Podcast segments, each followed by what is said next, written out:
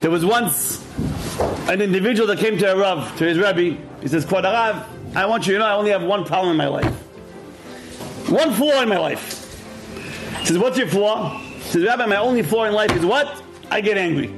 When my wife gets me angry, forget about it, I tear her into pieces. So Rabbi, could you help me fix this problem?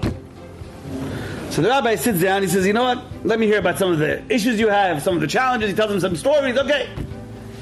And then the rabbi tells this individual, please sit outside of my office. Okay, he sits outside the office. The rabbi calls his gabai into the room. He closes the door and he tells the gabai in a pretty high tone, do me a favor. The guy sitting there has anger issues.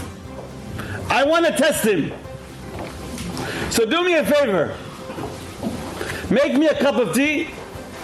And when you're walking by him in the hallway to come to me, spill some of the tea on him. Make sure it's not too hot though. Spill some of the tea on him. Now, in the meantime, this guy is sitting in the hallway listening to the whole conversation. Okay. What happens is the gabbai goes out of the room. He prepares the tea for the rabbi. And as he's walking by in the hallway, what happens is he and he spills the tea on this individual. And the guy says, No, it's okay, don't worry about it. And the guy says, Don't worry about it, you piece of garbage, you tried tripping me, I saw you did it on purpose. And the guy says, No, don't worry, v'shalom, and he's so caught. Okay, and he's trying to egg him on, it's not working. A few minutes later, the rabbi calls this individual back into his office. He says, Hey, Shimon, come over here. Yes. Shimon. I'll be honest with you. I wish I could be like you. You are a tzaddik. Said, why, why, are you saying that for? He says, listen, right now, you were sitting there patiently waiting for me to call you back in.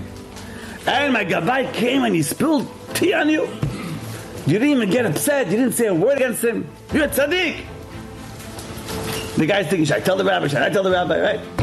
The Kvod I'll be honest with you. The truth is, Kvod alive. I'll tell you what happened. I overheard your conversation. I knew that you told him to do this to me, so I knew you were testing me. That's why I control myself. So the rabbi looks at this guy and he says, I want you to know the next time your wife or children get you angry at home, you should know Hashem is testing you. So please pass the test. If you're able to pass my test, you can pass Hashem's test too. It's all about knowing that you're being tested. Ladies and gentlemen, this world is full of tests.